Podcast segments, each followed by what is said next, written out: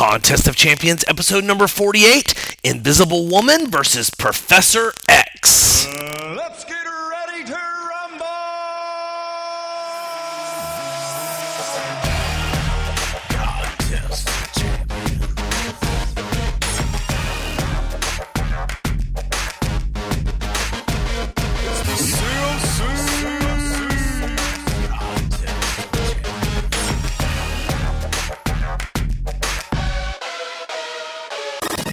comic book fans, as we get closer and closer, and, and we might already be here at the finals. Uh, here in season number two of the Contest of Champions live. It is on this comic book podcast that you can hear the latest comic book news, reviews, and of course talk about who beats who in a superhero fight. This is the 28th fight of season two and the 48th episode under our belts since we have gone live. And we want to thank everybody out there for, downloading the podcast and helping make this the best comic book podcast on the internet with all your great questions and participation. Good. And Jeff, didn't you say, were you mentioning something about this being like the 50th episode or something? This actually is. It's it's really it's it. I think this might be the 51st episode. Um, and is because- that is that because you include the drafts? no, because well, no, because I was including the point one episodes that we did. like the Scott Snyder, Rob Liefeld fight. Yeah, yeah, and there was a couple of other ones that we did too. Uh, so we've actually hit the fifty, the fiftieth mark already. So okay, We got know it. what Marvel numbering just designate. Okay, this is number fifty. yeah, yeah, yeah, yeah. yeah.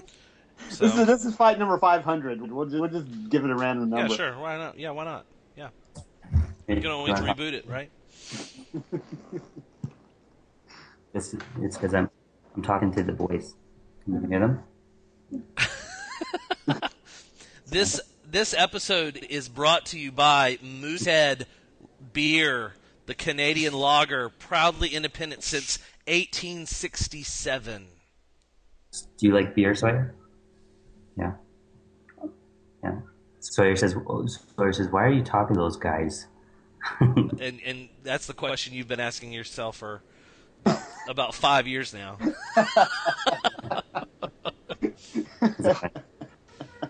Are you going to bed now? All right, have a kiss. And they. Aww. Um, At a tender father-daughter moment. That was a father son moment, but Ah, jeez. yeah, way to go, way to go there, dude. I am so losing this fight.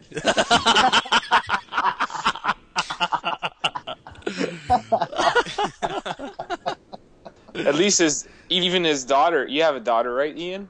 Two. Two. Yeah. At least at least both your daughters know where when the appropriate time to wear a toque is. Yeah, yeah, they got me there.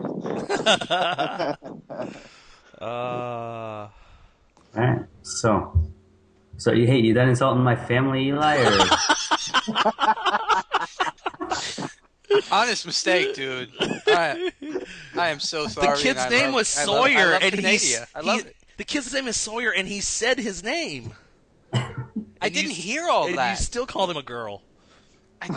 The kid is scarred. He's crying right now. I can hear him. bawling. You should see him. He is bawling. You've never seen him more upset two, two-year-old in your life. He's too tough to, to, for that, I'm sure. All right, so I am the Canadian Cape Killer, and with me, as always, is the uh, the toboggan ride, toboggan riding, toboggan wearing, sovereign clergyman. Toboggan wearing. Yes. oh God, that's good. S- I'm so glad you told me that story.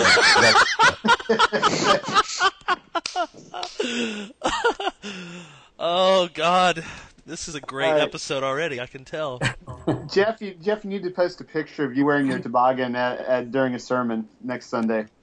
I might post one of me tonight wearing a toboggan, but I'm gonna I'm gonna try and I'm gonna try and balance the big wood one on my head and get somebody to take a picture of it so you can use that.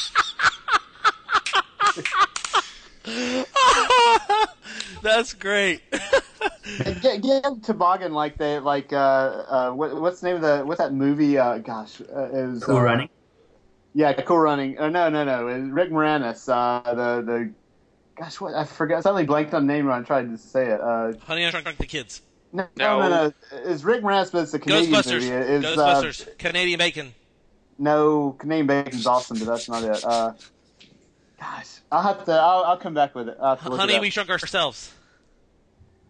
Sorry. No, it was um, it, it, he was. It's like he was. It's like two Canadian brothers who uh, drank nothing but moose Moosehead. Oh, and, Strange Brew. Strange Brew, yeah. yeah, that's it. Strange Brew. That's what I was thinking of.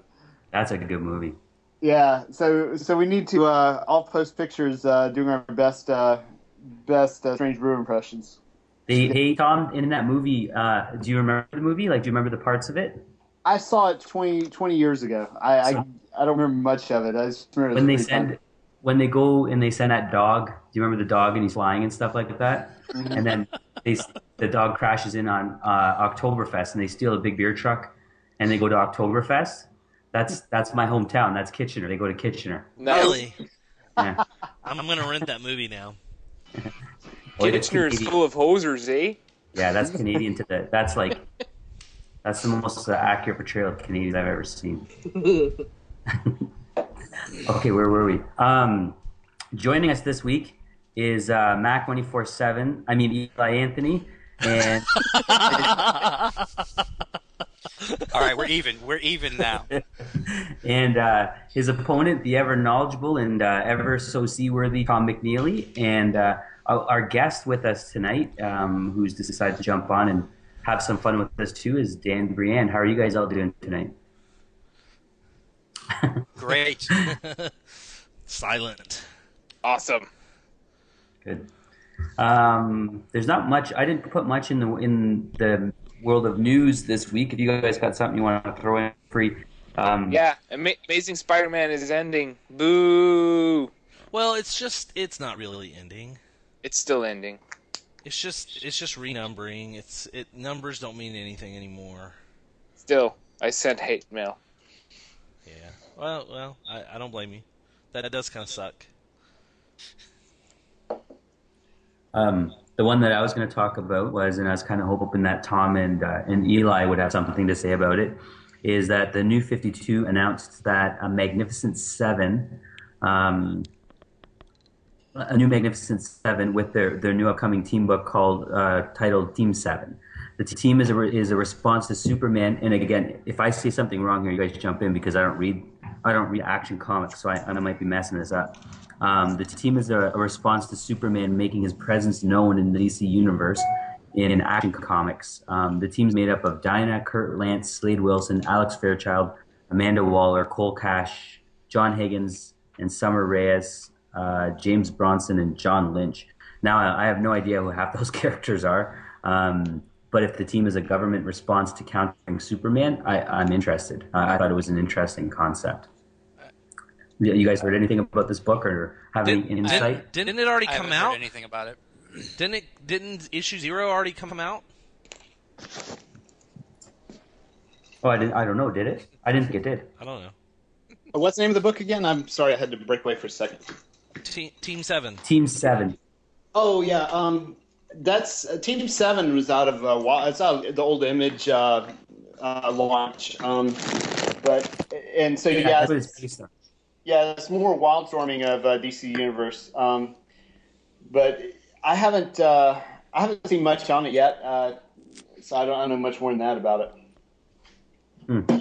I thought that I thought Eli would be interested in it because you're uh, you're a Slade Wilson fan, aren't you, Eli? Yeah, but I, I, I, I don't know anything about it really. Oh, And okay. if, if, if I and the Magnificent Seven, that's never something I've been interested in. I may have seen that and just pass it over. Um, yeah, but uh, but if I knew the- Slade what- was in it, I, I would I would have checked it out. what do they mean by response to the Superman coming coming out? Like like what's uh, what's happened that I missed? Is 'Cause I Superman don't- I gay here? Perhaps uh, uh, perhaps they uh, they just decided to, to, to tell a story that, that happened a year ago. I don't know. Because 'Cause- hasn't he hasn't he been on the scene for a while now with the in the new Fifty Two? Well, that's what I thought. Yeah, That's like what I- That's what I thought. So Action Comics and, and at least the first issues of Justice League were set five years in the past. Everything else current. So Superman's current Action Comics is set like five or so years ago. Huh. Okay. Maybe that's the worst. Oh, Apparently, there's a Brianne, are you tornado. okay? Did you fall? Hey Dan, did you fall down? No, Did you There's a big crash. I don't. I don't know who that was. Tom. have you fallen and you can't get up? The the banging was me. I, I was trying to wedge some ice out of the freezer, so that was that was me. I, it turns out I, I, my neighbor just called me. I've got to go perform marine rescues, so I'm trying to get ready to uh, to head on. I have to go back on the lake now, so I'll have to. I'm gonna have to go remote in a minute. Oh, how interesting.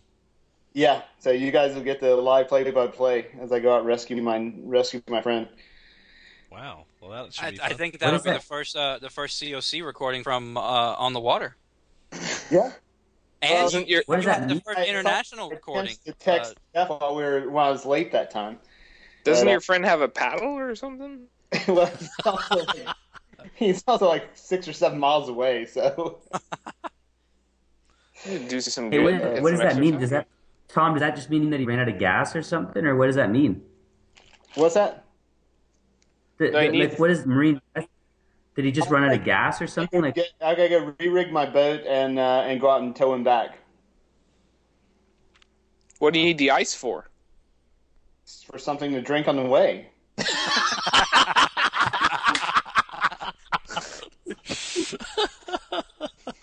priorities, people. All right. Exactly.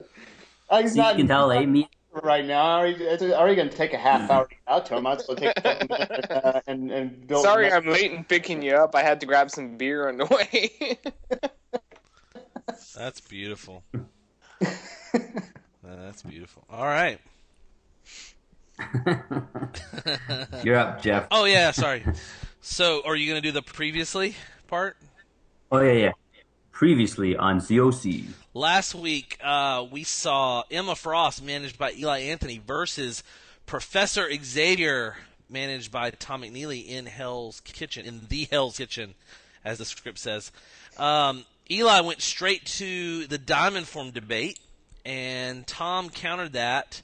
Uh, that, that really that Frost needed to be able to locate him, which would require her telepathy. So, to recap all that fantastic back and forth fighting, check out comicattack.former.com and look at the forum labeled COC if you're so inclined.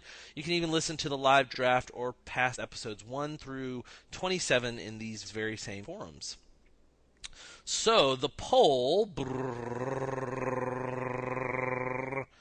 is uh, Emma Frost winning pretty decisively in this in this forum uh, at at 63% of the votes uh, to Professor Xavier's 38%, and uh, so they were pretty convinced, or at least uh, all of Eli and his friends were convinced that um, that uh, uh, that um, that Emma Frost could take this fight. So how do you, how do you want to do this, Ian? Uh, I think doesn't you matter to should, me. I think you should actually go first because I was very should? inf- yeah because I was really influenced by your by your well go ahead Okay. H- how do I sound to you? Am I cutting off? Because you're really cutting off for me. oh no you're good man yep. Yeah. Okay. yep you sound great Um, all right. So for me, with this fight, um, you know, thought about it long and hard and listened to what everybody had to say about it. A lot of good points were brought up. Um, I think that uh, Mac is it Mac twenty four seven? Am I saying it right? Mm-hmm. I, I think he, I think he downplayed Professor Xavier's uh, abilities in the forum a bit, and um, my my guess is that he did that. It was more strategic, is why he did that. Um, I don't I don't know if I don't know what his comic background is, so I'm not hundred percent sure. So I don't I don't. Some of the stuff that he kind of left out, I, I'm I'm assuming I'm guessing that he did that. It was more tactical, like it was more strategic. Um, so uh, here's just the way that I see this fight going down. I think I think that if if we we're in a room or uh, an arena or you know some kind of a space where Professor Xavier had nowhere to go, and was just you know left with Emma Frost, um, I think he'd be in a world of trouble. Uh, I think Emma Frost would go to her diamond form instantly. You know, telepathy no longer works, and then it's hand to hand. A diamond, you know, built Emma Frost versus Charles Xavier, and uh, and Charles Xavier, she would just make pulp of him. Um, I think in Hell's Kitchen it, it, plays out a little bit differently than that, though. I don't I don't see this as a an open arena or a closed room. Um, instead, it's a place that has many nooks and crannies, many apartments, and uh, you know you have uh, you have the, you know the one of the world's premier telepaths needs a place to hide. Is the way that I see it. Needs a place to get out of plain sight, um, and he can either use people's eyes, people's minds, whatever, to to see where to go or he could actually use his telepathy to influence people to allow him in, you know what I mean, into their place or whatever. Um, so I think the first thing that, that Xavier would probably do is he'd probably hide. He'd probably get out of there. Um, he's, he's no fool. You know, he's not going to try and hand to hand fight a diamond form Emma. Um, and so what I was saying to Jeff before the podcast was that I see this going two ways with Emma. Um, she either goes straight to diamond, recognizing that, you know, that's her best bet against Xavier instead of trying to take him on head to head telepathy wise. Um, and if as soon as she goes straight to Diamond, then she's no longer has her her telepathy. So what is she then? She's a you know she's a, a Diamond woman walking around Hell's Kitchen. You know, feet to ground, eyes trying to find Xavier. Um, and I don't think that that's going to help her. Um, eventually, I think what she's going to have to do is she's going to have to go. I, I, think that Emma Frost is going to become frustrated with this strategy. I think this is going to be her strategy. I believe this is what she'll do, but I think it won't take long for her to become kind of pissed with the whole, be bored with it.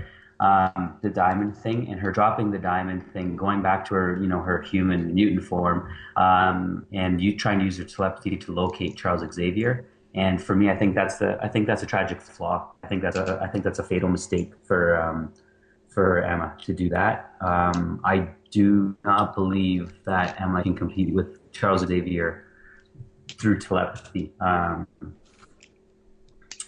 you know, I, I, I don't think he could shut her down instantly, but I don't think that she can. She could. I don't think she could go toe to toe with him.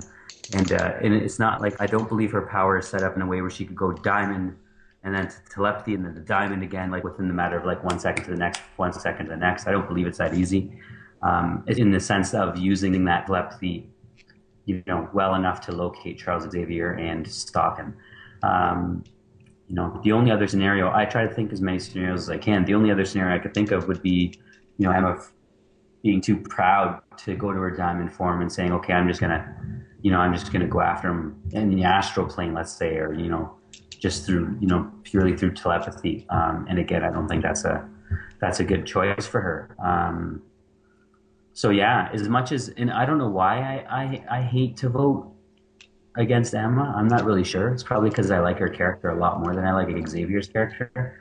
Uh, I really don't like saying what I'm going to say next at all. It makes me feel kind of sick to my stomach, and I'm not sure why. like I'm, I'm really not sure why. Because you've been drinking think... since noon. no, you know what it is. Because it's because we're getting to the end of end of this competition, and these kind of decisions now are I think they mean more. I know technically, realistically, they don't, but they kind of mean more than they did earlier on. You know, even though those ones are just as vital, it's sort of it starts to become really real right now.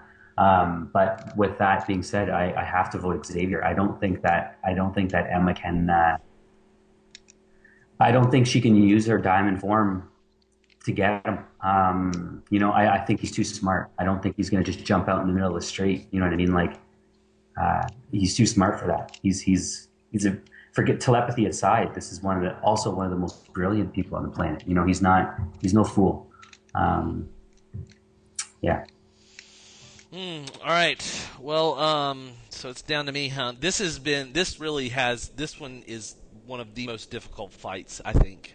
Um, now it's interesting that it played out that Emma lost her Phoenix powers because I do think that if she had the Phoenix powers, I you know I think it would be no contest, and it wouldn't have been a very good fight. But I'm kind of glad it ended up the way that it did because uh, I think it makes it a little more even. Um, so the way that I see this kind of happening is Emma goes immediately to Diamond Form, and and Eli is is dead on correct. They, when, when she goes to Diamond Form, there is nothing uh, Xavier can do to her. So, but these guys are on opposite sides of of, of the playing field, and I guess you could say that they could walk around and try to find each other. I do think that Xavier has a little bit of an upper hand, no matter what, telep- uh, with his telepathy, because he can use the the bodies of of other people to um, to track her.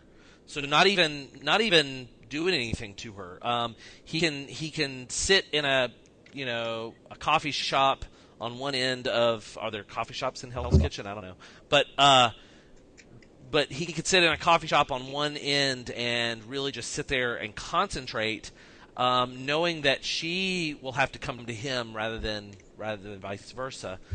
Um, but also knowing that you know he cannot penetrate her diamond form. I mean, there's nothing he can do. Um, and also, he's going to know that if she gets to him physically, then then he's he's a dead man, you know. And so he's going to do everything he can uh, to to be able to track her as she's as she's coming across um, Hell's Kitchen. Emma's greatest asset in this fight is also her greatest weakness, and that is her diamond form. So while she is in diamond form, um, and she's invulnerable to, to Charles's tele, uh, telepathic attacks, she there's no way for her to track him at all. There's no way, and so she is stuck, kind of wandering around. Uh, and Hell's Kitchen is a big place with a lot of people. He could be anywhere. And sure, you could say she would spend all of her time, you know, just wandering around looking for him in her diamond form. And so when I was thinking of these scenarios, I thought, well, here we are. We really are at a stalemate. The stalemate is Xavier can't do anything against her diamond form but she can't do anything without her. T- I mean, to attack him without her telepathy, she can't even find him without her telepathy, and um, because Xavier is not. I mean, he's he knows that he is not going to be able to best her hand to hand. So he's not going to come and look for her. He's not going to come out in the open. He is going to hide. Okay? So in the end, after you know doing some really thinking and studying and looking at everything that everybody posted on on the forums, um, it really came down to the fact that I think that it's more plausible that Emma would get uh, antsy and and she would get um, she would get cocky and she would say, you know what, I can't find him any other way. I'm going to use my, my other great asset. Now, now I will not downplay and say that, that Emma Frost is not a powerful telepath. I think she is immensely powerful. Even back in the day when she was in the Hellfire Club, she was touted as being uh, Xavier's equal at, uh, in those days.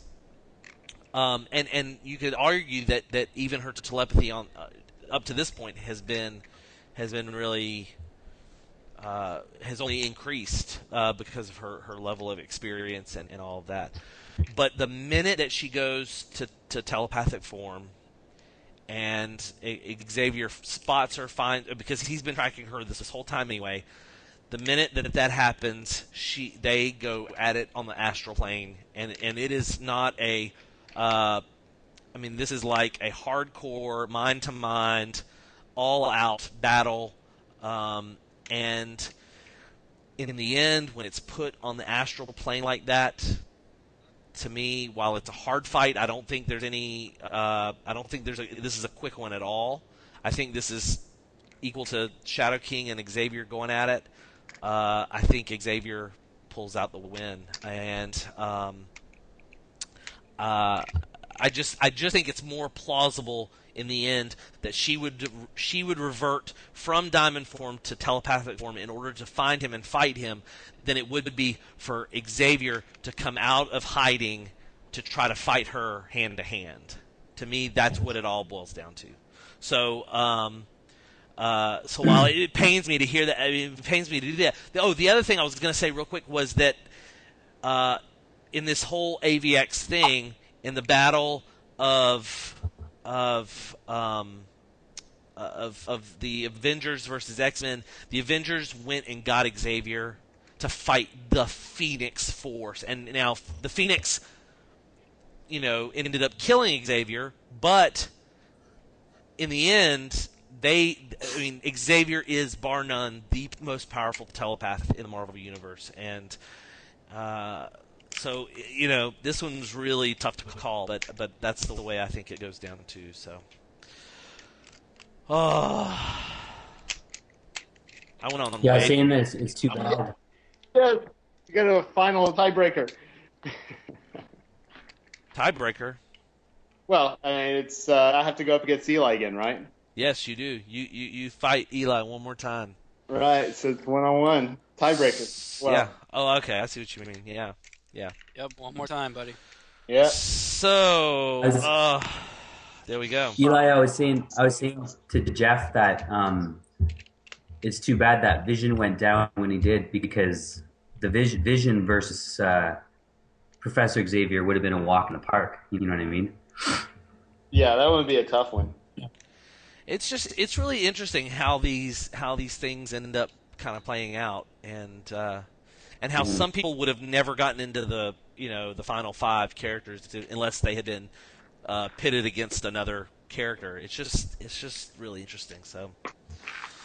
So there you go. Yes. So so we have one more fight that we're going to talk about a little bit later tonight, and uh, which will mean we'll have one more final episode next week. Um, and uh, you know, so it will be Invisible Woman versus Professor X. Um, good job, guys. All right, I'm gonna have to drop off now so I can get out of Wi-Fi range. Can you call me back in about five minutes? Sure. All right, thanks. All right, Dan. Hey, Dan, what do you think about that about the Xavier Emma Frost fight? Yeah, I mean, j- it's a valid reason. I mean, uh, essentially, I think I had posted that too uh, before I knew what the environment was. If it was uh, M1 Xavier in a straight, more of a uh, confined area like the Sanctum Sanctorum or something, I Yeah. don't think Xavier would have had would have had a chance. But uh, in Hell's Kitchen, there's definitely it is plausible that that uh, Xavier could pull it out using only his telepathy. Uh, just because Emma would have no real way to find him. Otherwise, as soon as she'd switch out of her diamond form, uh, she'd get spotted by Xavier, and and the astral plane fight would commence. Right. Yeah. So, so, so it, it looks like, I mean, in terms of environment, yeah, if it had been the Sanctum Sanctorum, that that would have been that that really would have changed it for me. Um, but the environments in play were Limbo and the Raft and Hell's Kitchen. Um, and I wonder if I wonder if Emma could have done anything there. I don't know. Yeah. I think in the raft, I think the raft, I would have went uh, raft. I would have went Emma. Really? Oh, thanks. I think. Appreciate that. yeah. Appreciate you telling me that. All right, we got a Well, well, question. you- Oh, go oh, ahead. hey, Limbo, maybe even Limbo too, when you think about it, because Limbo, in Limbo, what's going to happen is I don't, I don't know what Xavier hiding in Limbo. Yeah, like, that's what's true. he going to do? You know what I mean? Yeah. Like he's going to go hide. Like, there's demons and stuff everywhere. That's true. right? They would So- have both. They both would have been attacked. So yeah, it looks like Hell's Kitchen was the was the was the was the place. But anyway, do we have a question of the week? We do. Tonight's question comes from the crazy Cape Killer. Um, what is the greatest? And we, I know we've talked about this before, uh, but I, I kind of want to talk about it again. That and there was no questions. Um, what is what is the greatest comic story arc of all time? And you're not allowed to whisk out here. You can only pick one. Oh boy. All right. Who's uh who's typing or something? I don't know. Oh, sorry, that's me. Okay.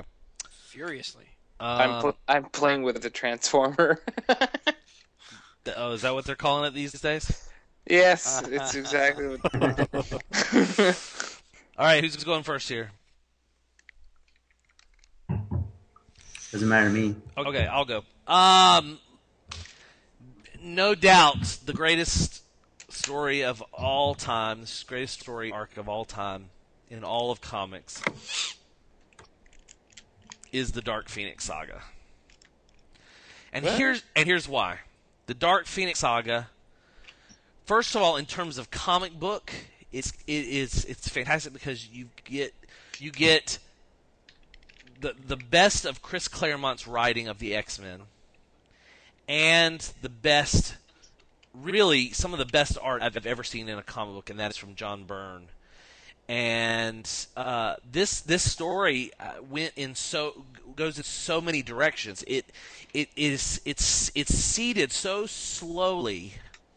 And over time, you know, you start to see there are little things that happen to Jean over the course of time, and after her resurrection as a phoenix, and then you have the Hellfire Club part, which is just awesome, and then you throw in, you know, like the, the, the that part that awesome panel that's so classic of Wolverine, who uh, you know they think is dead, they throw him in the sewer, or whatever, and and uh, and he comes back and basically just just starts destroying people, and um, you know, and that that part happens almost kind of as a tangent to the the main story.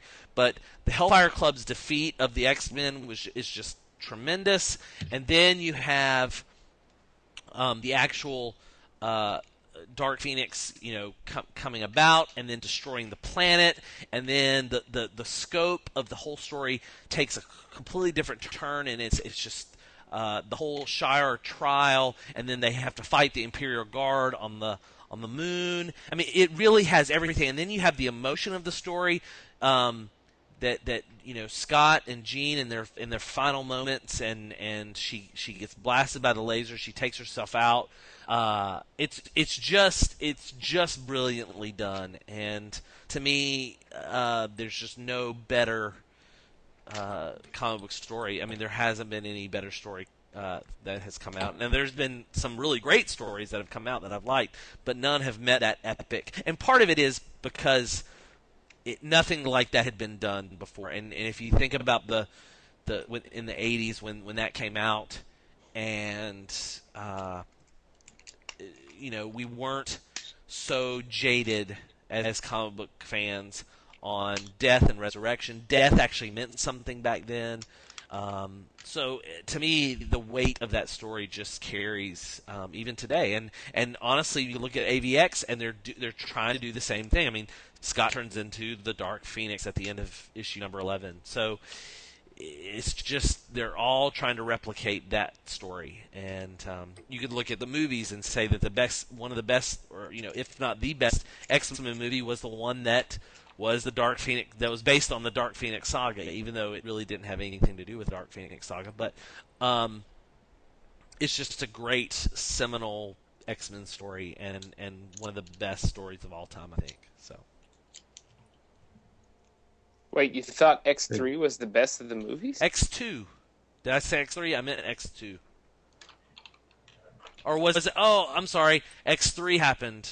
Okay, screw screw exactly what I just said. Uh, never mind. X three sucked. Yeah. Okay. I was thinking her death at the end of of X Men two. So Yeah, okay. okay, thanks for calling me on that because that was a that was a mistake.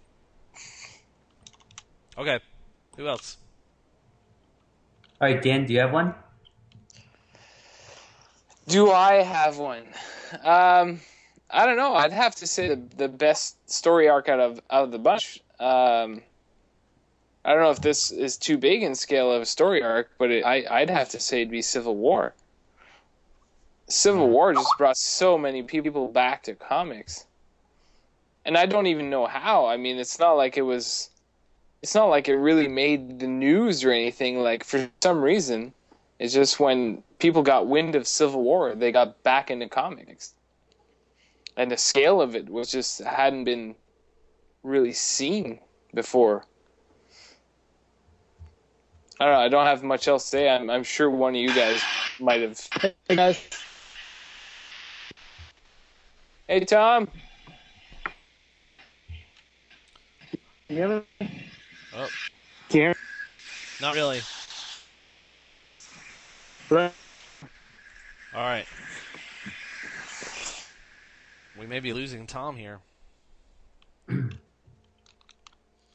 um, Eli, do you have one? Uh, yeah. Um, I didn't. I didn't have too much time to think about it, but uh, I'm gonna go back to the Infinity Gauntlet.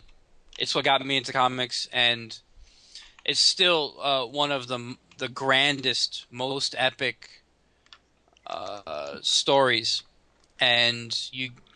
It, it, it really developed the character of uh, Adam Warlock and Thanos, and and it's it's just it's really great. And and you don't need it's not something you need the tie-ins for. This the base Infinity Gauntlet series, uh, the the mini series of six issues. Um, that does it. yeah, That's mine. That's a good one. Actually, no, I would add the um. No, you can only pick one. No, no, no. It's part of it. It's part of Okay. it. It's uh, uh, it's always sold as a separate trade though. Um, I think the trade it's called the Rebirth of Thanos, and it collects a couple of Silver Surfer issues and Thanos Quest one and two, and that's where he uh, is resurrected by death because there's too much, uh, there's too many living beings in the universe. It's unbalanced, and she wants more dead people. So she brings Thanos back to life and sends him out there, and that details him going through and collecting the Infinity Gems from all of their current uh, holders, and the way he he overpowers or tricks them or out- and outsmarts them uh, to get the Infinity Gauntlet. And then Infinity Gauntlet, that trade starts with Infinity Gauntlet number one. Uh, that's when he starts to actually use the Gauntlet, and uh, yeah, so bo- do- do- both of those together. It's pretty much the same story arc. All right, Cool. Ian. Um, like Dan, I picked I say Civil War um, for all the reasons Dan said, and then a few more. Um, I, I thought it was great because it uh, it totally sucked me back into comics, and like Dan said too, I'm not really sure why or how that happened because it wasn't big news. I can remember hearing about it on the news once, I think, um, where they're talking about this Civil War series, but that definitely wasn't what brought me back into the comic book store. Um, but it, it really it really did. It really did suck me back in, and, and the event was huge. And I found that mostly, pretty much everything I read, every every single tie-in, was good. You know, there was a there were a couple that weren't. You know, they were they weren't very good. Like Heroes for Hire, I remember wasn't very good. Um, but other than that, they, they they were just really great storytelling. I've never been a big Spider-Man fan, and I love what they did with Spider-Man during that whole Civil War arc. Uh, sort of his flip flop, the unmasking, Yeah, that You was really uh, good. Yeah, it was. It was just. I, I felt I, the series very emotional. Like it was very like I I related well to the characters and what was happening. Um, you know, I found myself cheering for characters and picking a side and caring about what was happening. And it was just. Uh, it was a good time in comics for me. Uh, you know, it, it was. Uh, it, and it's one of those series that I go back and read again and again and again and again and again. Um, which to me, you know, says pretty pretty darn good. Uh, it also it also introduced me to uh, oh shoot, what's it called? Frontline, um, Mm. The the Frontline series, which I thought was they did it a few more times after that too. They did it with with uh, the Skrull invasion, Secret Invasion, and a couple of other World things. War- but I thought War Hulk, Frontline, yeah. right, World War Hulk. It was actually pretty good for World War Hulk too.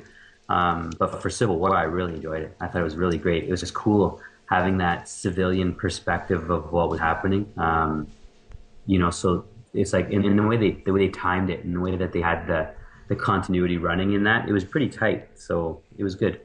I, I liked it a lot. So I think for me, you know, and there's so many. It's not like Civil War kills everything I've ever read. Right. It's just if I had to pick one, that's the one I'd pick. I, I loved in uh, Frontline when uh, Sally, that reporter, uh, the alcoholic reporter when she just laid in Captain America, saying how he was out of touch, he wasn't needed anymore, he wasn't. I don't know. That just I remember that moment. I, I forget which issue it was, but I remember the moment where she just tore a strip off of Captain America. Uh, you Yeah. know, he he just seemed so irrelevant at that moment. Moment, like he was fighting for something that, you know, that was basically totally useless. Yeah. And I liked I liked how they had the whole speedball stuff during through Frontline too, right? So you could Yeah. follow. It's like Speedball dropped off map and then was, was in custody and stuff, and then you could follow that whole story through Frontline. I don't know. It was just interesting. It was a real interesting take on a big event. Well, you know, the other thing is, is that that, that story started with the New Warriors. To me, to me, that that was that was brilliant, and because that that that Skottie Young, uh, I think it was Zeb Wells and Skottie Young who wrote the original. Hey, guys. Hey, Tom, um, who wrote that original uh, New Warriors miniseries that happened, where they were the yeah yeah, where they uh, were the reality TV, and and that was such a throwaway kind of miniseries. But Mark Millar kind of took that and turned it and made it a catalyst for the best, for really one of the best modern uh, events. Uh, it, well, really the the best event in modern time, um, in modern times. Uh, to me, that was just amazing because I'm, I'm a huge New Warriors fan. I loved those characters, and to see them kind of be the catalyst for what started the Civil War, I just I loved that. I ate it up. So, yeah, Civil Wars is is amazing. So, Tom, do you have a uh, a favorite arc or best arc? Uh, man, it is a tough. That is a, a tough call to make. Um, personally, I, I would just go back to Crisis on Infinite Earths, just because in the size and scale that it was, and the uh, the impact that had on the DC universe, I would I would give it. I would say that that is the uh, you know it was a landmark series. It was a very well done story, given the size, especially given the size of it and the fact that a crossover of that scale had never been done before. And uh, even compared to a lot of later crossovers, it's still much uh, very superior in, in a lot of regards to, to even stuff that's done today. So uh, I, I would I would go with that one. I mean, there there are several that I could call out here, but uh, that was the thing that popped in my head. Yeah, that's a good one too. You know, I never, I never, I never, I never really understood that book. What Like I've read it a couple of times. Yeah, and every time I read it, I guess I just don't have enough enough DC background knowledge or something like that. But every time I read it, I was like, "What the hell is happening?" Like Yeah. I, It- I- I you have to be invest. You have to really be invested in those characters. Um, and I mean, I think it's a, a significant story arc it, because it was the first of its kind that kind of, uh, you know, uh, put all of these Earths together into into one cohesive unit. I mean, that just had never been done before. So, um, you know, even this new new this new Fifty Two is basically a rehash of that. Um, so I don't know. All right. So, um, I guess Okay, uh, yeah, and um, and I, I would say also you had to know something about DC history and uh, and the fact that how convoluted it was because DC ha- had that problem of trying to rectify the Golden Age versus uh, Silver Age characters, and how do you explain that there were, you know, there's another Green Lantern, there's another Superman, and so on, and how those those were all different. So uh, that that led to uh, you know there's a lot of Lavidian too. Right. All right. Well, those are some great stories. And um, speaking of stories, and in the spirit of superheroes fighting superheroes, it is tradition here on the show for all of us to choose one fight from this week's comic that we consider to be the highlight fight of the week. Ian, give us your fight. Um, for me, my fight, I, have to, I have to be honest with you. I've been really disappointed, not just in the fights, but in the quality of comics that I've been reading in the last little while. Um, so much so that I thought I've been thinking that when we take our break after uh, after this season of the COC ends, I'm going to really reevaluate what my my role as a comic book reader is because I just I'm I'm not enjoying it anymore. I'm not enjoying reading the comics anymore. Um, I have like I still have books from three weeks ago that I haven't read yet, and Wow. just because I just don't want to. Do you know what I mean? Like I just don't want to read them. Uh, and, and I'm finding it harder and harder and harder to find books that I'm enjoying anymore. So I don't know what it is. I don't know if it's uh, I don't know if it's me. You know what I mean? I don't know if I'm just in a in a weird spot in my life or in my head, and uh, you know, I, I don't know. I don't know what it is, but I'm just I'm just not I'm not getting that enjoyment. So anyway, I thought I'd start by saying that because uh, like it, it really comes out when I go to try and find a fight of the week because I, I I just can't find one. You know what I mean? Yeah. So, but I, my fight of the week is from Before Watchmen, uh, in Nite Owl number three, uh, DC book, and um, the fight is uh, it's Nite Owl himself, and it's him beating up on some. He's, I guess he's like a pimp. Um, he's a he's a Colombian guy who who yeah I guess I guess he's a pimp. What he does is he kind of he kind of uh, tricks foreign women that are coming into the country into you know prostituting themselves for him to him you know to, and he he says that he'll help them not be deported and stuff like that. Well, he he lays a beating on this guy, really good beating on this guy. Um, but, but better better than the fight itself is all the stuff that he says while he's fighting him. He just has he's really um, they, they've really done a nice job of portraying of portraying the Nite Owl. He's uh, his level of confidence that he has as soon as he puts the cowl on, as soon as he puts the mask on, is is amazing in comparison to, you know, his uh, his his other persona with his glasses and whatnot. Um, and you, you just have to read it to see the stuff that he says to this Colombian guy. At the end of it, he's, he's giving him these anecdotes about how how many Americans drown in per year in less than six inches of water, and he's going on and on and on, and you don't know what he's talking about. And then all of a sudden they zoom back, and he's got this Colombian pimp guy upside down, and he's got his head in the toilet. Uh, you know, he's, he's dangling him face into this toilet. Uh, you know, threatening to drown him and stuff like that. So it was it was a real tough guy moment. I liked it. So you know, he, he did he did do a lot of, of butt kicking, but uh, it was more for you know how awesome he was with his words while he was doing the butt kicking for me. Yeah, I, I liked in the previous issue when they showed that, that the fact that as a kid, his, his mom was his his dad beat his mom, and then he was getting beaten up at school, and he gained his confidence. He saw a night he saw an ad- advertisement window for a Nite Owl mask, and he bought that, and basically he he saw it as he saw like video footage of of Nite Owl, the original Nite Owl fighting.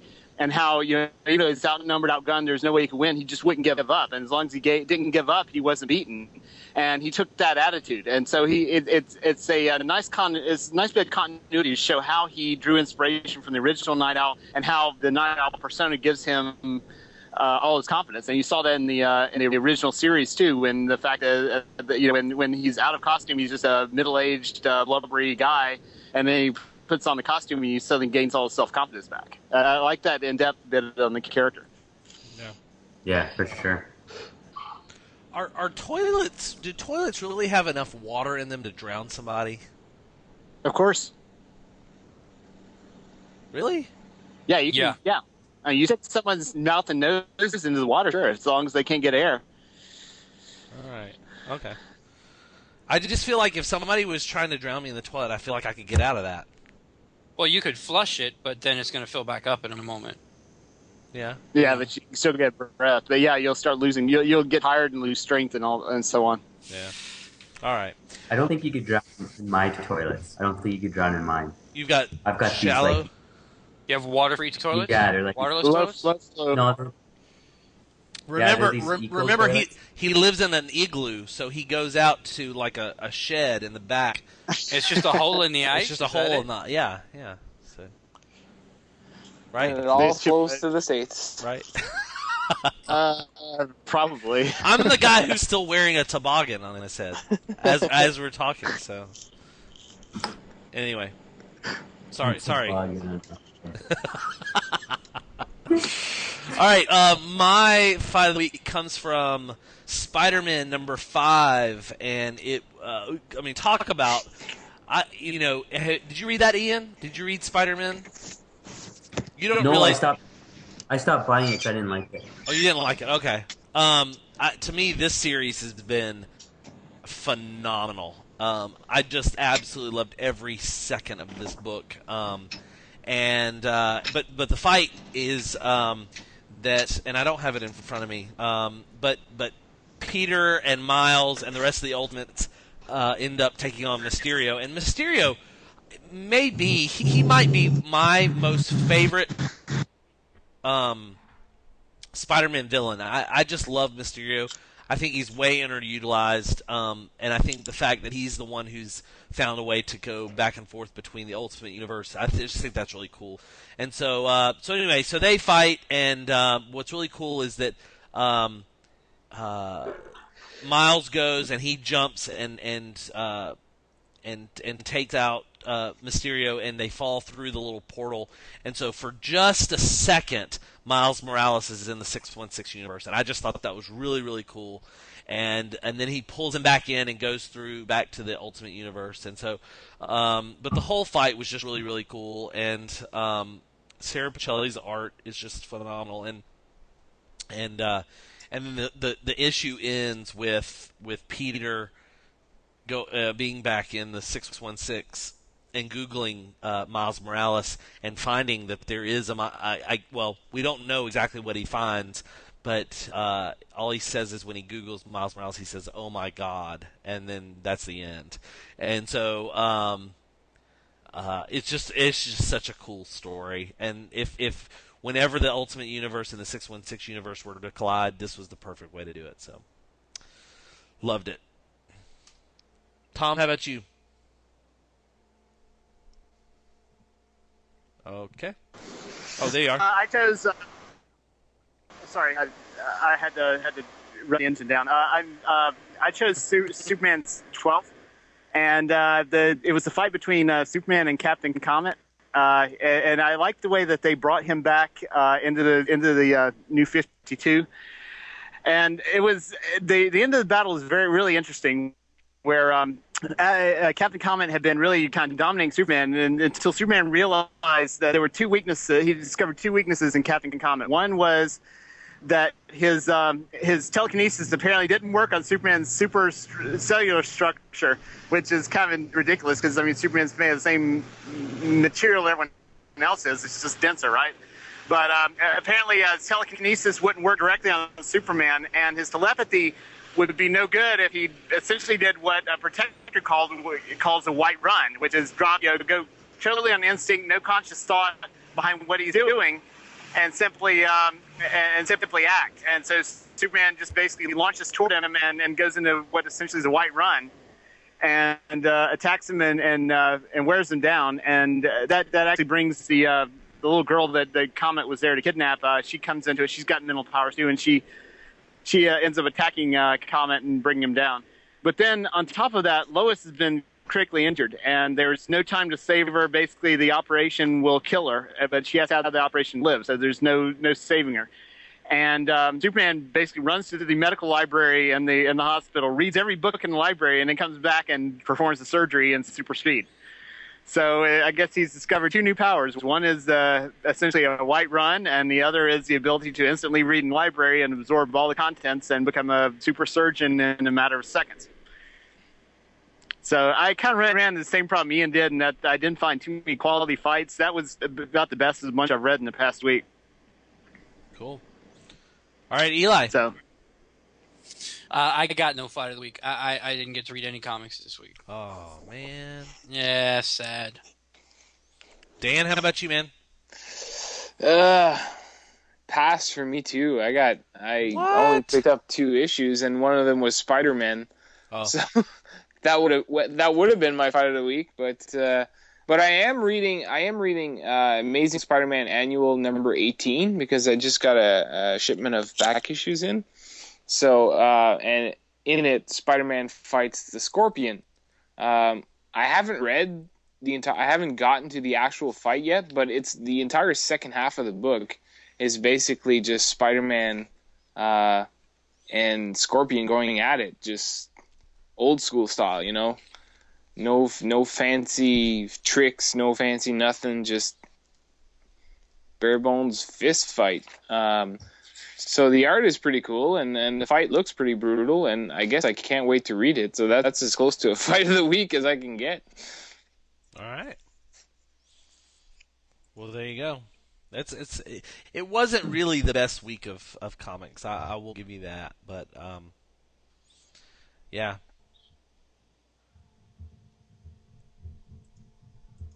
Okay, so uh, now we're on to we're on to the main event, which uh, I wasn't I wasn't actually even sure there would be a main event tonight. I I kind of thought that uh, I thought that that that would have been it. Yeah. So We should have voted that way. but your vote didn't didn't quite uh, go that way. No, no. Uh, well, I thought you were going to vote Emma. You did. Yeah, I did. I, I did. I sure did. I was Um, I was close. I was close.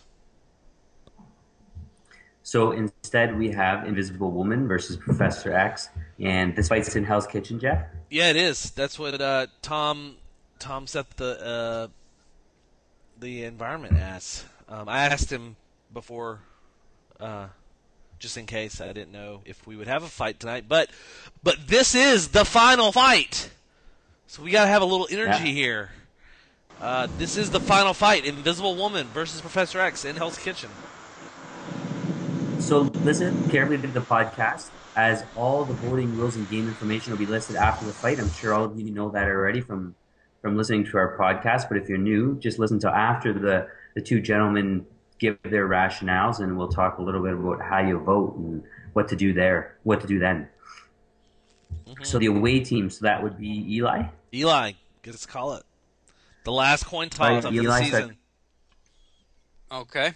What I do I have got? a, a penny, yeah, Canadian penny. So they, we have uh, the Canadian maple leaf on one side and the queen on the other. Uh, Maple Leaf. Maple leaf. All right, here we go. Uh, no, queen. Queen it is. So Tom, can you hear me? Okay, um, I'll go ahead and go first. Um, so, the, I, I'm, I'm Hey, hang on, hang on. Wait, wait. you- Hang on. Okay. Are you on? Are you actually on your boat right now? yes, I am on the water. We are we are uh, broadcasting from Lake Lanier in Atlanta, Georgia. Okay, that's all kinds of awesome. yeah, that's pretty cool. We are broadcasting from the from uh, our aquatic uh, aquatic station here. Um, so I'll go ahead and give uh, give my rationale and uh, and since I'm kind of going to respond because I went in just ripping. I You're really Wow. you're breaking up a lot there, buddy. so you might not get to say your rationale. You're breaking up there, Ahab.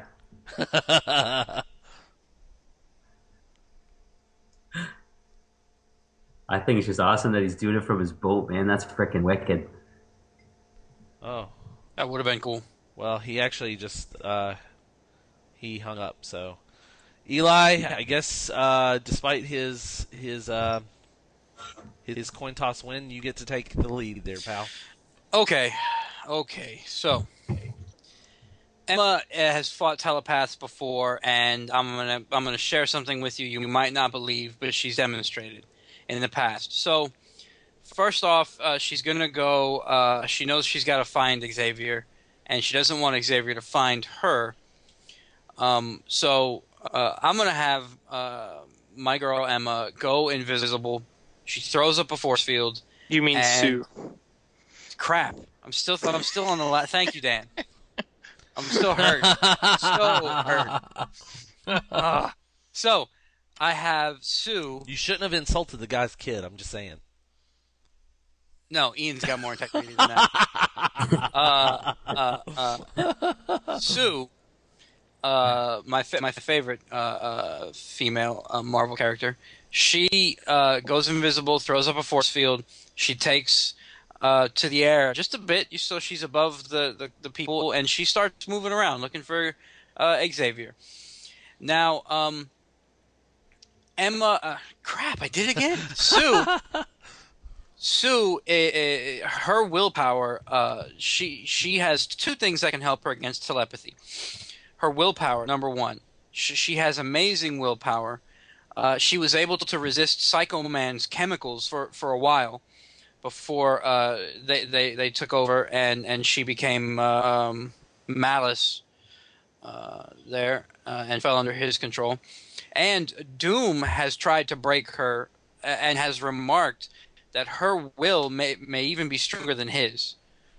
And then you know, uh, of course, people with a strong will like Magneto, you know, we know he doesn't need the helmet. He, he can withstand the telepathic attack with his willpower.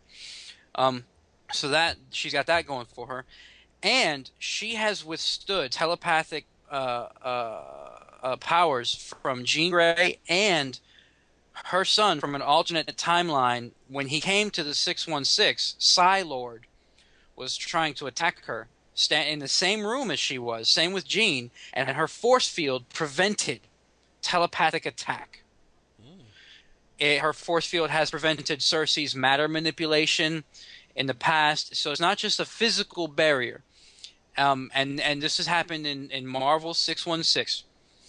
Uh, Jean uh, couldn't sense her as she approached Jean down the hallway, and Jean's uh, uh, telepathy and telekinesis was completely uh, uh, um, unable to get through Sue's force field. And Psi-Lord, uh, he was only able to get uh, to attack Sue when she uh, she she dropped her force field, and then he was able to get in. Um, but when she had her force field up, he could not get through with his telepathy. And he, uh, of, of course, is Franklin Richards. He's a ridiculously powerful uh, telepath and, and Omega level mutant. And Jean is someone who probably rivals, if not is more powerful than Xavier in the telepathic department as well. And so, uh, one advantage Sue has here, I mean, it's a similar scenario to the last fight, I know, but Sue has uh, one advantage in that Xavier has absolutely zero way of detecting her because she's invisible. So, and she can fly. So nobody, he's not going to be able to look through people's minds and know when she's coming and, and to hide from her.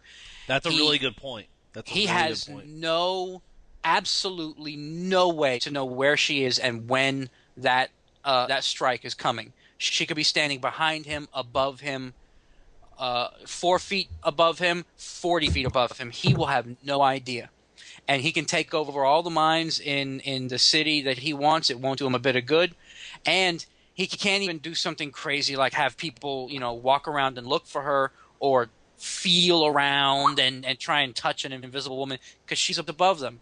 You know, she she's going to do that because she needs to cover a lot of ground, and Xavier, you know, he, he he's got nothing, and at this point, at you know, it's they're both humans, so you know they both have the same physical needs. In, in case anyone wants to bring that up, they both need to eat and sleep.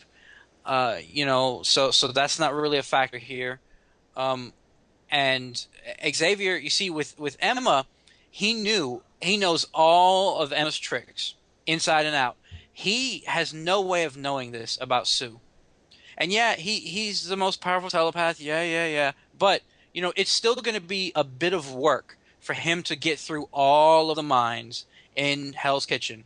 So number one, he has no clue that Sue can do this. No clue.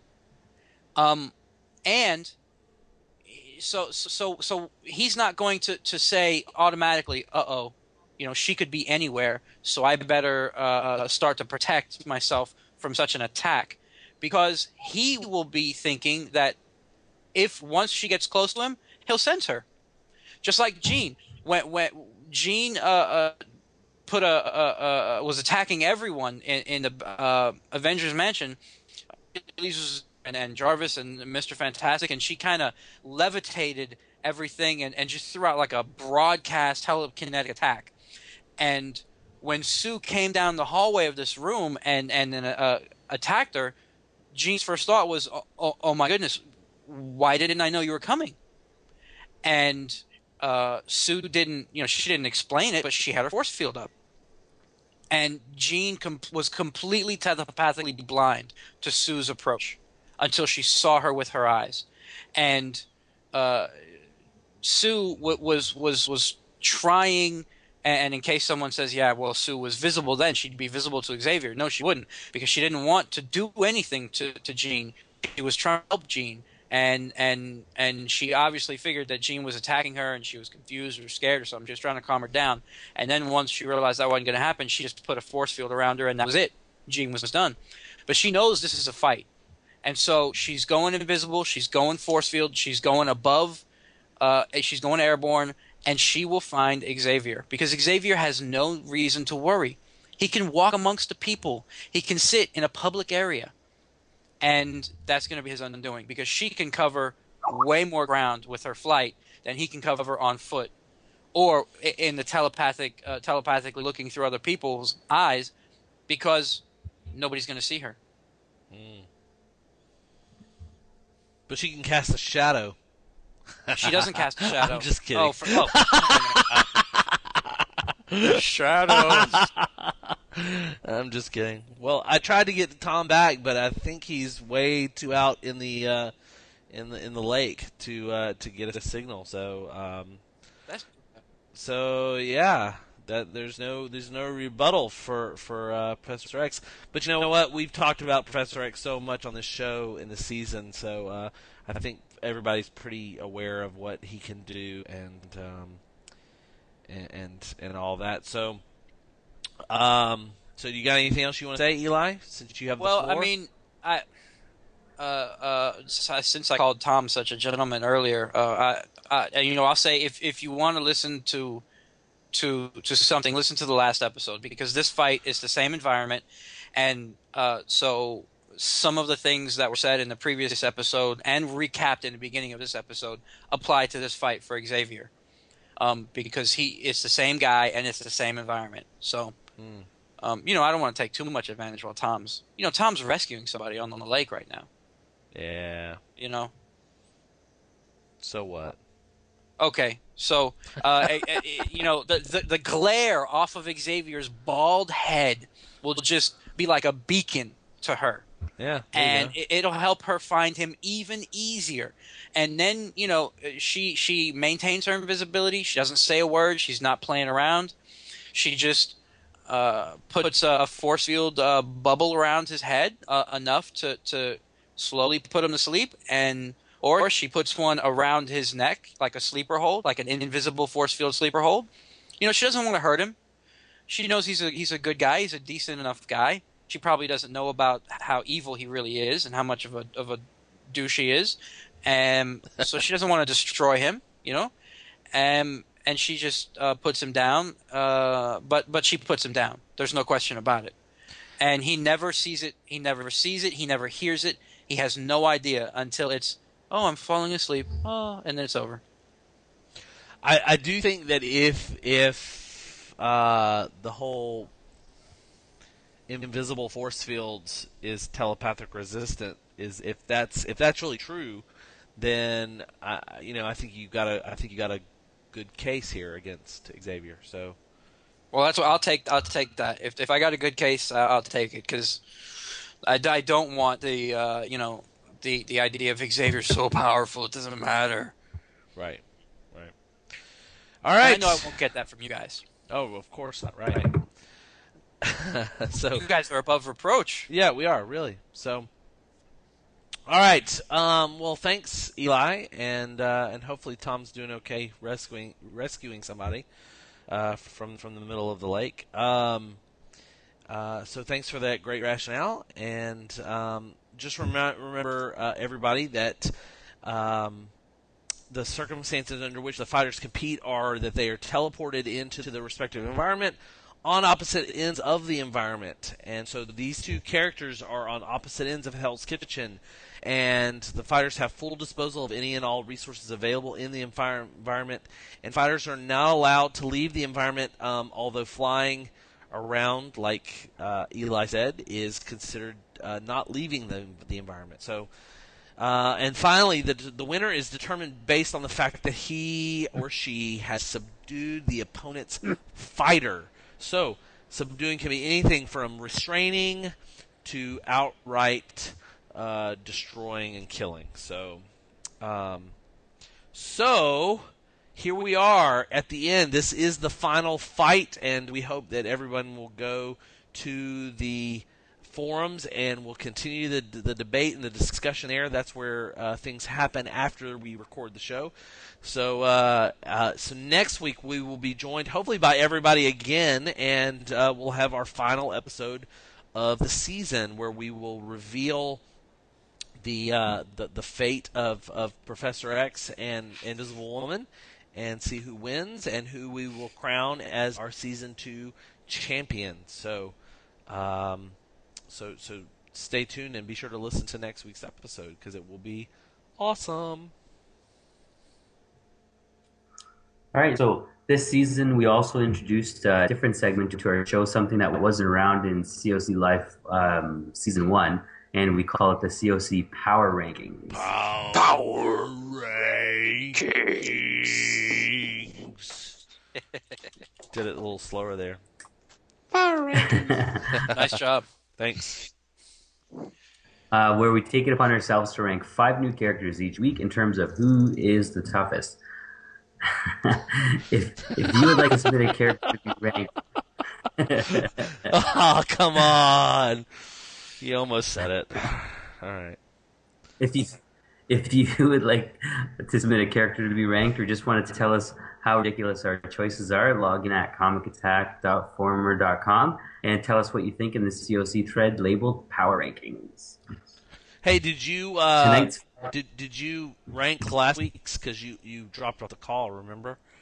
Did you rank last? yeah, I did. Yeah, You did. Okay. yeah. Very good.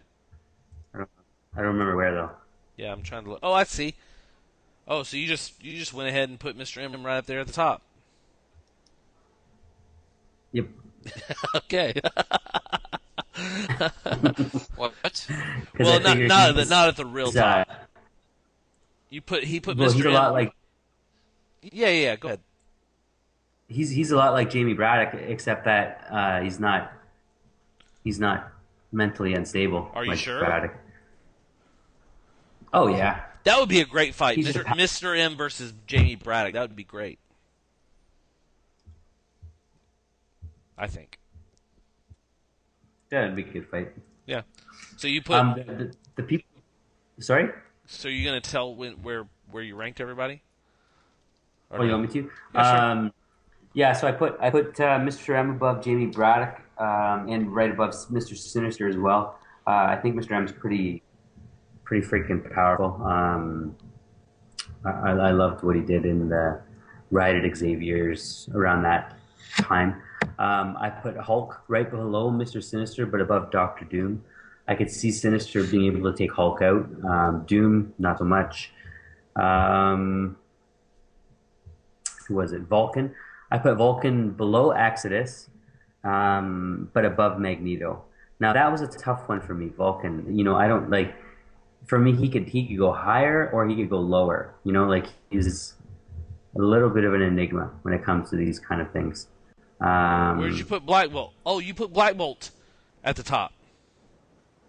Oh, sorry, sorry, sorry. I skipped Black Bolt.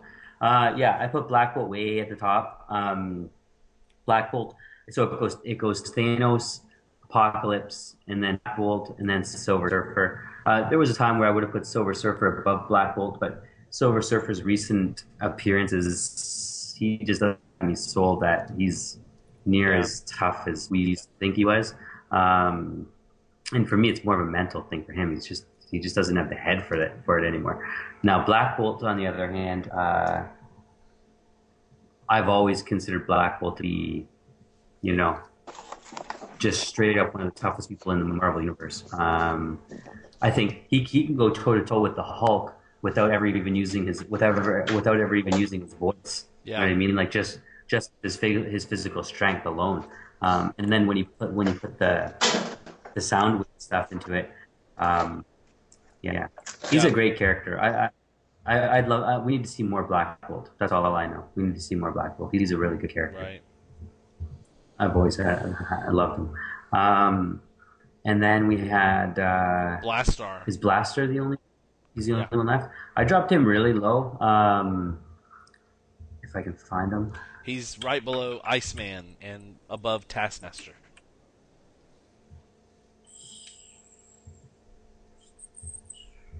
Oh, there we go. I was too high.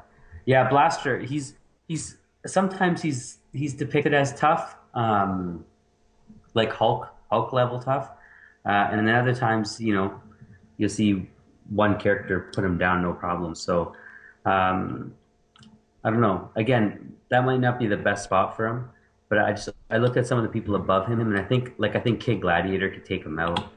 Um, Yeah. I think War Machine could take him out. I think Sebastian Shaw could take him out. Um, I think he's the fact that he's impervious he's impervious to harm, like he's a you know he's one of those kind of impenetrable kind of people, makes him that he he could take out the Taskmasters, the Spider Man. You know, Thing is a lot like him, but I think he's on a different strength level than Thing, so I put him above Thing. Right. Okay. Yeah, so I don't know. He's he's in he's another one. He could go anywhere. Right. Right. Um, this the the uh, this week's ranking or this week's nominees, pardon me, are Wolverine, Venom, Mister Hyde, Skinless Man, and uh, Gentle ne- Nezhno Nezhno Abidemi. I think is how you say his name from the uh, from the X Men.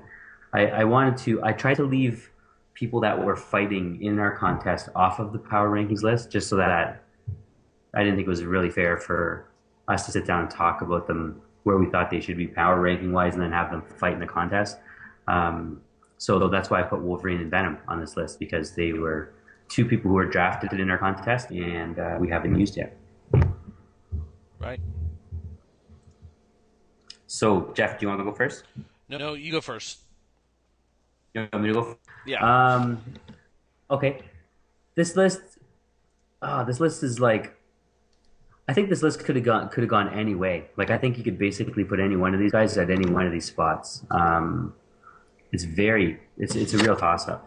So I put Wolverine as first. Um, his experience, savage nature, you know, unbreakable claws. Um, you know, I, I think his claws could penetrate all these guys, and uh, you know, I think he's fought tougher than this group. So I put Wolverine as first. I put Gentle as second. Um, that that was a tough one for me. It, the fact that he's a pacifist yeah. really makes it, it's what's kind of like uncertain for me. But then every time I think about him and I'm like, oh, he's a pacifist, he's a pacifist. Then I also think about the times where he has fought people, um, and and he is absolutely a force of nature. Uh, when when he you know when he hulks out, when he gets into his big, you know, muscled state and stuff like that, he's just a beast of a guy. Um, and and I think he's I think he's pretty neat character too. I think that the the idea behind him is neat. For those of you that know don't know, he has uh, vibranium tattoos put on his body, and they're designed to try and keep him from kind of expanding, like getting into his big hulked up form. Because supposedly, and correct me if I'm wrong here, Jeff, isn't it that they figure that the more he does that, the more he hulks out, the sooner it is that he's going to die. Yeah. Isn't that that's right? That he's yeah. going to expend his energy and he's going to be gone. So I thought that was kind of neat. You know, that tattoo thing was kind of neat. But anyway, he's a big, tough Hulk kind of guy um, who's, you know, basically impenetrable and massive class of strength and stuff like that. So I put him as second. Uh, Skinless Man, one of my new favorite villains, uh, a bit of a creepy guy, but he, he has that. The, the reason why I put him as high as I did is is I, I think he's he'd be a hard guy to kill because Wolverine or somebody like that would slice him and dice him and stuff like that, and it doesn't matter. He can apparently, you know, grow back body parts, and he's intangible, and he's, you know, flexible and all that kind of stuff. So Right. I put him as Venom. I put I put near the near the bottom. I put Venom as fourth. I think that uh, I, I like Venom now that he's with uh, Uh, what's his name? Flash. Yeah, with Flash Thompson. Uh, I, I like Venom with Flash. It's a nice fit, but at the same time, Flash is definitely no, you know, Mac Gargan or whatever his name is, or any of those kind of guys. You can see, you know, Taskmaster took him down. Um, Yeah. so it's a different. He's he's a bit more stable character with Venom, so he has the Venom powers, but he didn't have the psychotic um, user. You know what I mean? The psychotic guy that he's on. So I put him a little lower, and then I put Hyde at the bottom, mostly because Hyde is a bit of an unknown. Uh, I like Hyde. I love him on Thunderbolts. I think he's a wicked character. Uh, again, a lot like a Hulk kind of character, um, but he's just a little bit too unknown for me to put above these other guys. All right. Um, I had a very similar list to yours, except for I switched out Gentle for Hyde, and so um, I of course I put Wolverine at the top um, for all the reasons you stated, and and I you know the guy is just uh, one of the one of the best and you know hardest guys to take out, and so um, I put Mr. Hyde second because I think his power is he's got a tremendous amount of strength, but he's also he's also brilliant as a as as Mr. Hyde. So he's he's almost like the Hulk, um, not not in terms of strength level, but I mean he's he's got super strength, um, but he also retains his brilliance as he as he uh, becomes Mr. Hyde. So. Um, so really, with that, in terms of his brute strength and, and his his ability to kind of outthink a lot of people, I, I I put him pretty high on this list. Skinless Man is a little bit harder because he's such a new character, and really, we've only seen a handful of issues with him in Uncanny X Force taking out Phan- Fantomex, and um, so it's really kind of hard. I mean, he's he's got the durability, he's got the muscles that he can kind of control, but uh, I think we're going to see here pretty soon that he's going to get his, um, and uh, we'll kind of see where, where that ends up. Um, I would agree with you about Venom. I don't think he has the edge that Mac Gargan or um, Eddie Brock had. Flash doesn't, but um, uh, Flash has a whole another different set of, of skills that I think it brings to the Venom table. But um, but in terms of where he is right now, I, I would put him uh, a little bit lower. And like you said, Taskmaster took him out pretty easily uh, in Secret Avengers. So, and then I would put Gentle last because number one, because of his vulnerability that you mentioned uh, in terms of his powers kind of killing him. Oh wait, is that right? Is his powers killing him? Did I make that up? Yeah. Okay. So there's that. But then also, um, he is a. Um, I don't think he is a pacifist. I think you're thinking of the other guy who turns into the armor, No, no, or is, is no. They both are. oh both of them? Okay. Well, um, yeah. Don't you remember Nezhno? Um, he went back to Wakanda yes, yes, yes. And- okay. because he's he's a Muslim, right? And he's he's all against the X Men's philosophy of fighting and stuff like that. See, I thought that was the purple guy, the purple kid. Uh, No, he went back to in, he's Indra, from India. In, Indra, right? And I thought that was his story, or are they just that similar? yeah, they're they're just similar. Oh, okay. So, um, so while I do think he's powerful, um, I don't think he could take out Mr. Hyde in terms of strength and in terms of uh, Gentle's experience. He's not.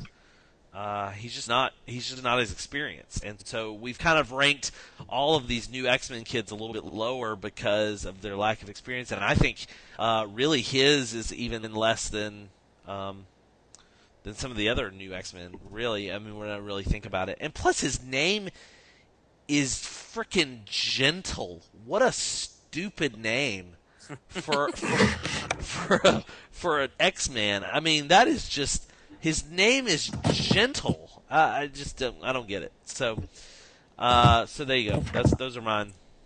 Um, Tom's not here, but D- uh, Dan, do you want to go? Dan, are you there? Yeah, yeah. Sorry, I was on mute. Oh, okay. Um. So yeah, uh, sure, I'll go. Uh, I don't know. I don't know much about basically three of these guys, but uh, yeah, I'll rank Wolverine first uh, for all the reasons mentioned. I mean, his experience is indestructibility, basically. Uh, puts him right there at the top. Uh, I'd have to put. This is a bit tough because I don't I don't know much about Skinless Man. Uh, I only saw him the one time in Uncanny X Force. That's that was that that creepy guy from that that really uh, crappy Otherworld arc, right? Yes. Okay. Uh, so so his power is what he can. He can He move can- his muscles around like like uh, he's his his original abilities where he could control his skin like like the character skin really. Mm-hmm. Um, but that got all ripped off, and Fantomex used his skin as bullets, and so now he can move his muscles in that way. Oh, it's kind He's kind of like Reed Richards, Yeah, except that is it's his the actual flesh. and he's got a powdered wig. Lame. uh, yeah. So uh, I'd have to put uh, either Hyde or Gentle. I'd have to uh, Hyde. Hyde's cooler than Gentle, so I'll put him second. I'll put Hyde second. Um, followed by Skinless Man. Because he does sound a bit. You were saying he can, if something gets cut off, he can probably regen- regenerate it or something. Right. Yeah, so you know, it probably makes him harder to take down. So I'll put Skinless Man uh, third, uh, followed by Venom. Uh, for all the reasons mentioned, I I don't think he's as. Uh, you know, he doesn't have the edge because he's not psychotic, but he is a soldier. Uh, which means he's not adverse to killing someone if he has to. So you know he doesn't have the psychotic edge, but it's not like he he won't kill someone. Um, uh, that military experience combined with his uh, symbiote makes him pretty pretty dangerous. Yeah. It's not like like Flash is you know a total idiot in a fight either, so he can handle his own. Uh, and then last would be Gentle, uh, again for the reasons mentioned, because his his name is really lame, and uh, he's got. I, I I haven't read much of the. What was he in New X Men or? Yeah. New X. Men Yeah, it was New X Men at the time. Uh, he's the one that his tattoos start glowing and stuff when he hulks out, right? Yeah. Exactly. Yeah, yeah, yeah, yeah. So, uh, yeah, I, I never really caught on what his deal was. But if you say he's part, like he's he's a pacifist, basically, I think he'd be beaten pretty much easily by any four of those guys on the list. So yeah, he's last. So there you go: Wolverine, Hyde, Skinless Man, Venom, Gentle. Awesome. Eli. Um. All right, mine is I put Venom first Wow. because I figured I perhaps I, I mean I quit reading this new series. Perhaps he's a lot lamer than I was thinking, but I figured that the symbiote could could uh, do a lot of damage. I know he's not as crazy as he was with with Gargan, but um, uh, Flash is a soldier and. He did. Uh, he did pretty uh, decently in the uh, Carnage series. So, I got Wolverine second because I think he could take out all, all the other three on the list. I got Hyde third. Uh, he looked pretty good. Hyde, Skinless Man, and Gentle though. Aside from the recent Uncanny X Force issues, I have never read anything with them in it. So I just looked real quick on the Marvel uh, database. Skinless Man seems pretty lame compared to Hyde, Wolverine, and Venom. So, but not nearly as lame as Gentle, whose name in Russian, according to the Marvel database, means tenderness. And and this guy uh, apparently he can only Hulk out and use his, his super strength for a few moments at a time, and then he's he's really weak after that, or he goes back to the normal after that. It sounds even lamer than Strong Guy, than Guido. All right, so uh, Gentle is is last on this list, but I think he should be super super low on the other list. Because I mean, what, what what so he hulks out and he try and he just tries to smash right, and then Wolverine, for example, uh, just jumps around and, and avoids him, and then he gets all wimpy again, and then he just gets owned. Yeah. So Pretty much. Pretty much. All right. So, um, so in the overall rankings, um, well, the numeric rankings, uh, Wolverine gets a, a, a pretty resounding 19 points, and so gets the gets the top spot. Followed by Hyde with 12 points, uh, tie with Venom and, and Skinless Man at 11, and then Gentle with only seven points. So, um, I'm going to rank these guys. Uh, I'm going to put Wolverine. Uh, I personally think that Wolverine could take out Namor. Am, am I? oh my goodness. Am I? Am I off base there? I think the guy could could could could beat could beat Namor, and uh, but but I don't think um, uh, you know it, because it's been shown time and time again that Rachel Summers knows Wolverine's mental ability, and so I'm I'm putting uh, him between Rachel Summers and Namor there. Um, Every, time Wolverine and Namor have fought, Namor's beat the piss out of him. oh, has he? Okay. Yeah. All right. Well, then I will. I was putting him. Um, well, then I definitely think that he could. He could beat. Uh, he could beat She-Hulk. Right? You put him way higher than I would. Really? Oh, he's got to go over. He's got to go over um, Sim, and he's got to go over Colossus. Um, there's just there's just no way. So. I don't um, know. Yeah, yeah. I go way, Way lower? Like way where? lower. I go because, well, so you have you have Invisible Woman, okay, and I think Invisible Woman beats him. Emma Frost, I think Emma Frost beats him. Psylocke, maybe I don't know. That's a tough one. I don't. I think he could beat Psylocke, but the problem is, is then you have Polaris, right? And I think Polaris can beat him. Um, Uh, Quentin Quire, Quentin Quire did beat him. oh, right? Okay. Yeah, that's true. So like, that's that's my whole like, you know what I would do honestly. To tell you the truth, I think I'd put him below Quentin Quire, Oh wow. or or maybe above Quentin Quire, maybe above Quentin Quire. I don't know, but some it like I don't know somewhere in that Emma Frost range. Like but then I'm looking at the list, and I'm looking at I'm looking at Romulus, and he's beaten Romulus. Um, there's no way he beats Mo. I mean, there's no way that Mojo beats him. There's no way. You think there's just no way that who Mojo? that MODOK. No, Mojo. Yeah, I think Mojo beats him. Really? Ah. oh, I think all those guys beat him. you think all those guys? Beat Romulus beat him for years. Well, you, Uh, you it's up to you though. You Um, But I mean, like you look at Miss, he's not going to beat Miss Marvel, right? He's not going to beat Captain Britain. what did I? vo- Hey, hey, Eli, did I vote for Wolverine against Sue, or did I vote Sue? Do you remember? Um, I'm not sure. Let me uh, let me see if I have it. Yeah, I don't know. Well, anyway, let me. Let, I'll come back to Wolverine in just a second. Um, while you You voted that- Sue. I voted Sue. Really? Okay. Yeah. All right. Well. All right. Well, that's the answer then. So, um, well, I put these other guys way down the list, and I put Hyde underneath Luke Cage because it has been known that Luke Cage has punched out Hyde.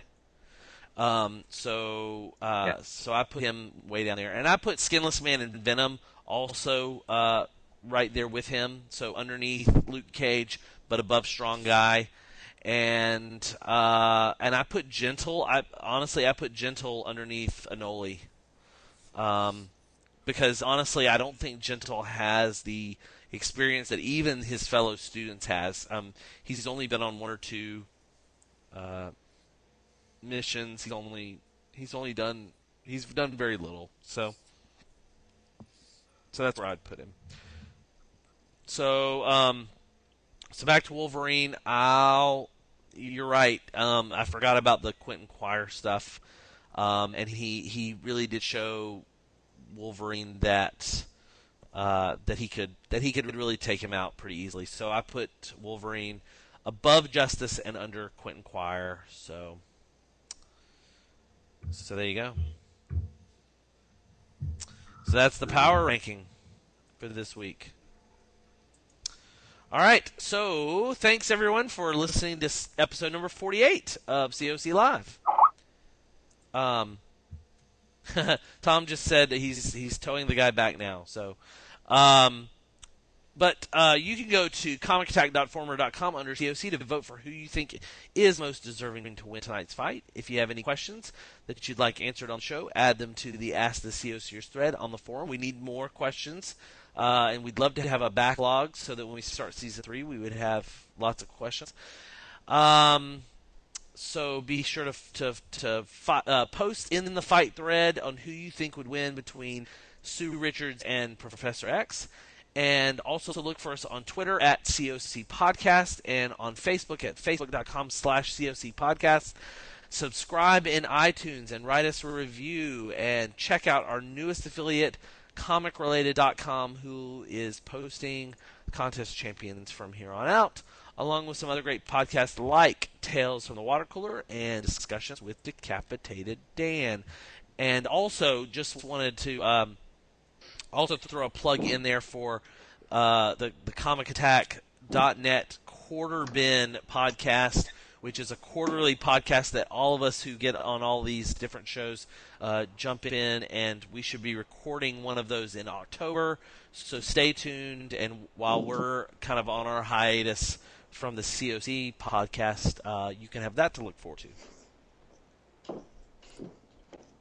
Yeah, don't Awesome. worry. You can get your uh, your Canadian Cape Killer fix through the through the quarter bin. Exactly. Exactly. Um, so we record every Sunday evening at nine, uh, for the at least until next week. Yeah. Um, so be sure to get your votes in before then. Uh, after some top-notch editing work by Jeff, the fight's posted, ready for listening the following Tuesday. Thanks again to our great competitors, to uh, Tom, who's somewhere braving the high seas, um, Eli, the, the, uh, the very disappointed Eli, and uh, our special guest, Dan Rand, and my co-host, Father Jeff Jackson. Thank you. And um, most of all, thanks to all the listeners out there um, who make COC so great. Uh, have a great week. Toboggans rule! They're toques.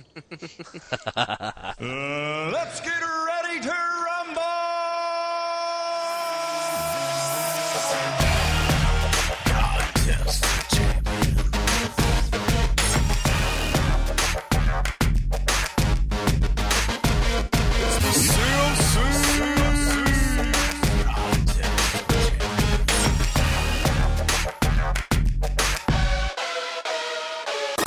Like if you're if you're using it for for if it's if it, you're wearing it while you're doing the sport, then that it changes, right? I love Americans. I'm I'm looking up toboggan. Toboggan hat. It's here on Google. Do, does the toque have to have the ears, the ear flaps? no. That's- Okay, okay. Because you see, if, if if you were hardcore in South Florida, you pulled it down so low, it came like right to the top of your eyes and covered. Yeah, your but ears. why would you wear it in Florida? It's meant to keep your head warm. Because you Because guys, because we have like down there, two too. weeks of uh, we have two weeks of winter, and it makes you look hard. Winter. It makes you look hard. Hey, Yeah, Florida it's winter like is like like forty degrees. Okay, forty Yeah, degrees uh, uh, is winter. A Canada winter is minus 40 degrees, so what's your point? I, I'm, They're I'm- both I'm cold. what you have to understand it's it's 40 Florida degrees centric like winter fall. when I talk about winter. I'm sorry. Yeah, Hey, I won't say it winter again. Snowed in Miami. There, there was like some year that is in the record books is the one year they got snow in Miami. Seventy nine, the year I was born. Hey, we'll Dan. get we'll, we'll get Yep. like one snowstorm a year you- generally, or maybe an ice storm, and it's it's yeah every ten years or so we'll get like a foot of snow, and it'll be like a serious snowstorm. But Yeah, and then we get then we get fucked because the price of oranges goes right through the roof. Sorry, S- I'm sorry. I, I'm sorry. The, the the the day laborers can only work. It's, you know, it, we're not used to forty degrees down here. We don't know what to do when it snows. Hey, Oh. Dan. Do you look Yeah. how, how Eli wears a Eli wears a toque and he says it makes him look hard. So what he's saying is when he wants to look tough, he tries to look Canadian.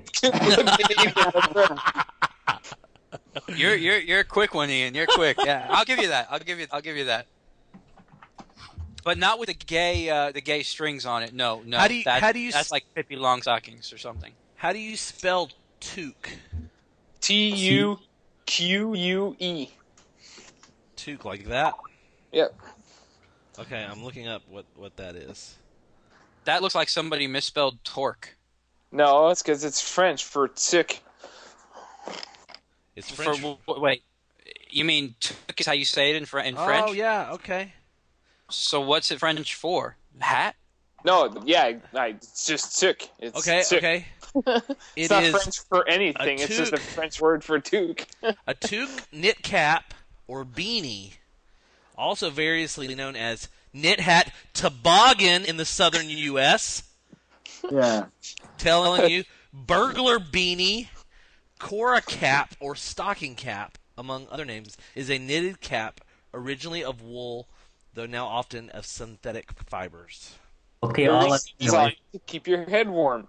You know what? I, I wore mine tonight when I drove home because I, I had my sunroof open and my windows down, and it was it was getting cool. It was maybe down into the high fifties. The Wikipedia Ooh. page has has U2 guitarist The Edge wearing a toque, or toboggan, or knit hat. No mention of Scully. I need to, I need to No, edit yeah, that yeah, no. entry. Yeah, you should. How Add does- that Along with South Florida flavor. How do people down southern the southern United States even know what a toboggan is? Like, what do you need a toboggan for down there? Hey, wear- we, to we wear on your that- head, that- to we wear saw on your that head. Cool runnings. Jamaican bobsled team, baby. We don't know what a to- real toboggan is. The only reference we have for toboggan is what you wear on your head. You can hit us in the face I- with one, and we Okay, hold know. on. I was got- literally, I was probably 20 years old before I knew that a toboggan was not a hat. Okay, so you. Uh, okay, so I just, I just picked up on this. I'm really slow here, so I just picked up on this. So what you're saying is you actually call what I'm wearing on my head right now a toboggan? Yes. That's Because a toboggan's like a giant sleigh. It's like six feet long, right? Made of That- wood. that- Well, that's Ian. Ian, that's a very common thing for for people. Like like a lot of times when I'm wearing my Scully, people will, will ask me why I'm wearing a, a, a toboggan or a beanie, but people Yeah. call it a toboggan. I they, don't they do. awesome. They do. And, just- and I'm just Wikipedia just, confirmed it. Uh, yeah, but Americans probably wrote in the Wikipedia article, so. Well, Yeah. Right, because in the southern United States, we do call it a toboggan. But I'm fixing why? it right in that Wikipedia No, article. you know why? It's probably because they went up and visited somebody in Canada, and they were it was in the winter, and they were going for a toboggan ride, actually on a real wooden toboggan.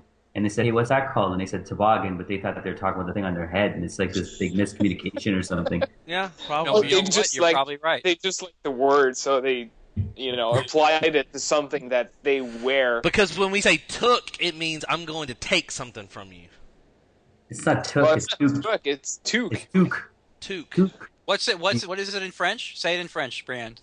Toque. Took. Okay, it's took. That's French, though. That's French. Is that Batroc the Leaper French? It is le toque, alors.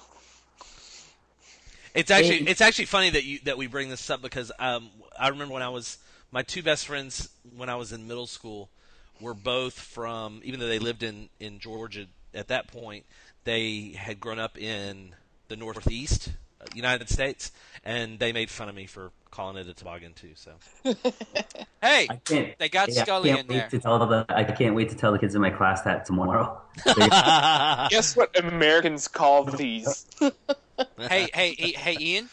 Uh, uh, uh, you, a little bit more if if you want. I got pulled over one day for speeding, and it's it's like spring, so it's like 75 degrees down there in Miami.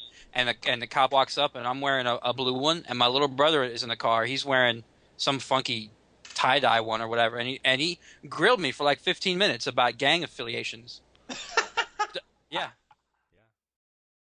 Cause Ghostface Killer, cause Ghostface Killer, cause Ghostface Killer, cause Ghostface Killer, cause Ghostface Killer, cause Ghostface Killer, cause Ghostface Killer, cause Ghostface Killer,